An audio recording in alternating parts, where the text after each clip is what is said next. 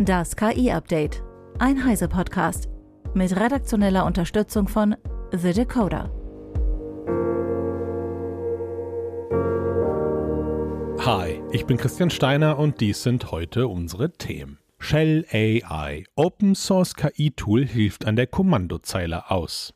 Neurowissenschaft trifft KI auf der Suche nach dem digitalen Bewusstsein. Außerdem Zukunftssicherung alter Systeme. IBMs KI-Tool wandelt COBOL in Java um. Und zuletzt Nvidias DLSS 3.5 bringt KI-generiertes Raytracing.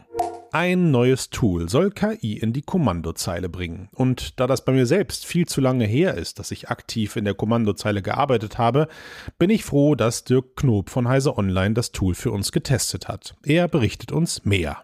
Das Open-Source-Tool Shell-AI liefert jetzt Unterstützung durch künstliche Intelligenz an der Kommandozeile. Der Entwickler Rick Lamers verspricht, dass Nutzerinnen und Nutzer dadurch nie wieder einen Shell-Befehl eingeben müssten.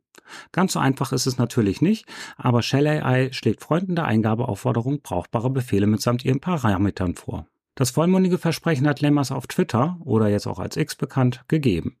Dort verweist er auf die GitHub-Seite des Projekts. Es handelt sich um ein Python-Werkzeug. Es lässt sich mit einem einfachen Befehl installieren. Nach der Installation müssen Interessierte noch eine Konfigurationsdatei anlegen. Darin sucht Shell-AI nach dem geheimen und individuellen API-Key von OpenAI. Den findet man in seinen Kontoeinstellungen dort.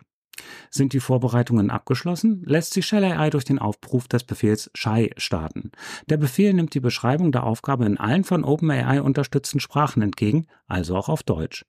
Die vorgeschlagenen Kommandozeilenbefehle nutzen dann gegebenenfalls nötige englische Begriffe. Es ist durchaus denkbar, dass ChatGPT unbrauchbare bis zerstörerische Befehlsvarianten vorschlägt, auch wenn das in unseren anekdotischen Tests nicht vorkam.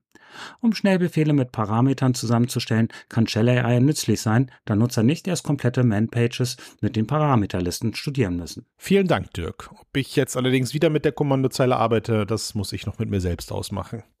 Eine neue Studie eines interdisziplinären Forscherteams untersucht das Bewusstsein künstlicher Intelligenz und stellt Indikatoren vor, die darauf hinweisen könnten, ob ein KI-System bewusst ist oder nicht. In der Studie heißt es, dass das Team, ich zitiere an dieser Stelle, einen rigorosen und empirisch fundierten Ansatz für das Bewusstsein von KI entwickelt hat. Dafür wurde eine Liste von Eigenschaften erstellt, die als Indikatoren dienen könnten, um festzustellen, ob ein KI-System tatsächlich bewusst ist. Um diese Indikatoren zu entwickeln, haben sie sich auf neurowissenschaftliche Theorien gestützt. Diese Theorien zielen darauf ab, die spezifischen Rechenfunktionen beim Menschen zu identifizieren, die mit dem Bewusstsein verbunden sind. Max Schreiner von The Decoder mit den Einzelheiten.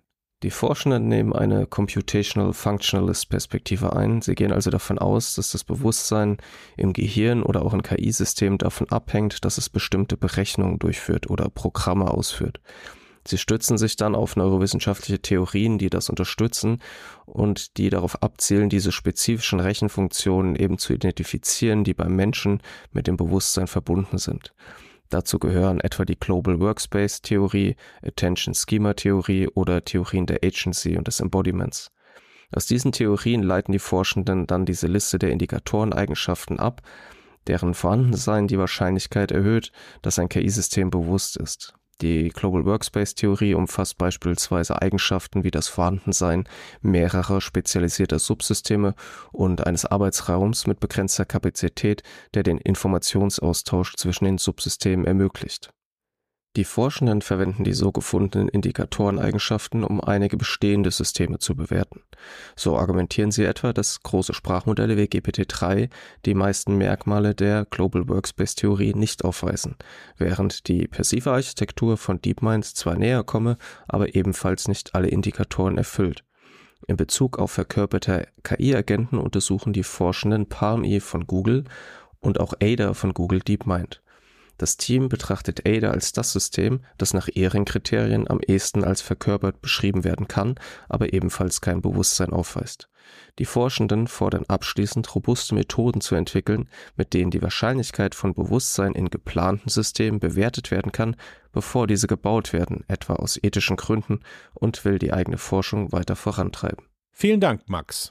Alter Code, geschrieben in der Urzeit, treibt die moderne Welt an. Und nein, hier geht es nicht um Kobolde, aber fast.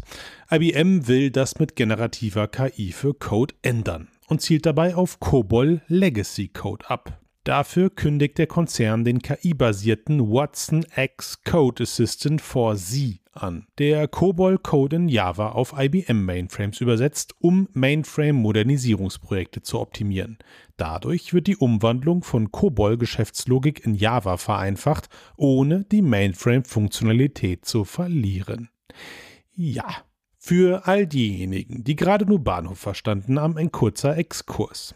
COBOL ist eine in den 1950ern entwickelte Sprache, die noch immer in vielen Branchen wie Finanzinstitute, Versicherungsgesellschaften oder Fluggesellschaften verwendet wird. Verwenden ist vielleicht sogar untertrieben dabei, denn täglich sind wohl mehr als 800 Milliarden COBOL-Zeilen in Produktionssystemen im Einsatz. Jedenfalls wird Watson X Code Assistant for Z im 4. Quartal 2023 verfügbar sein und im September auf der Tech Exchange vorgestellt. Ich finde, ich brauche auch langsam mal so ein X im Namen, um da überhaupt mithalten zu können. Nvidia hat endlich DLSS 3.5 vorgestellt, die neueste Version ihrer Deep Learning Supersampling-Technologie. Diese Version konzentriert sich auf die Verbesserung von Raytracing durch ein neues KI-Modell namens Ray Reconstruction. Raytracing berechnet, wie Lichtstrahlen mit Materialien interagieren, um realistische Lichteffekte zu erzeugen und ist in vielen Anwendungsfällen wie für CGI in Filmen, Renderings von Architekten oder Echtzeitvideospielen im Einsatz. DLSS 3.5 wird diesen Herbst verfügbar sein und sowohl von neuen als auch von bereits verfügbaren Spielen unterstützt. Dazu gehört das kommende Alan Wake 2 und das bereits verfügbare Cyberpunk 2077. Echtzeit-Raytracing ist extrem rechenintensiv und auf aktueller Hardware oft nur mit KI-Upscaling und Einschränkungen im Raytracing möglich. Die neue Nvidia-Technologie ersetzt die bisher verwendeten Denoiser, die fehlende Daten bei eingeschränktem Raytracing bisher ergänzten. Dadurch wird die Bildqualität sichtbar verbessert. DLSS 3.5 ist eines der ersten Produkte, die neuronale Rendertechniken auf Consumer-Hardware bringen und vermutlich erst der Anfang dieser Entwicklung. Wir können uns also zukünftig auf noch realistischer und besser aussehende Computerspiele freuen, die wir dann aber alle am Ende doch nicht zocken werden, weil uns die Zeit dafür fehlt. Das war das KI-Update von Heise Online vom 23. August 2023. Eine neue Folge gibt es jeden Werktag ab 15 Uhr.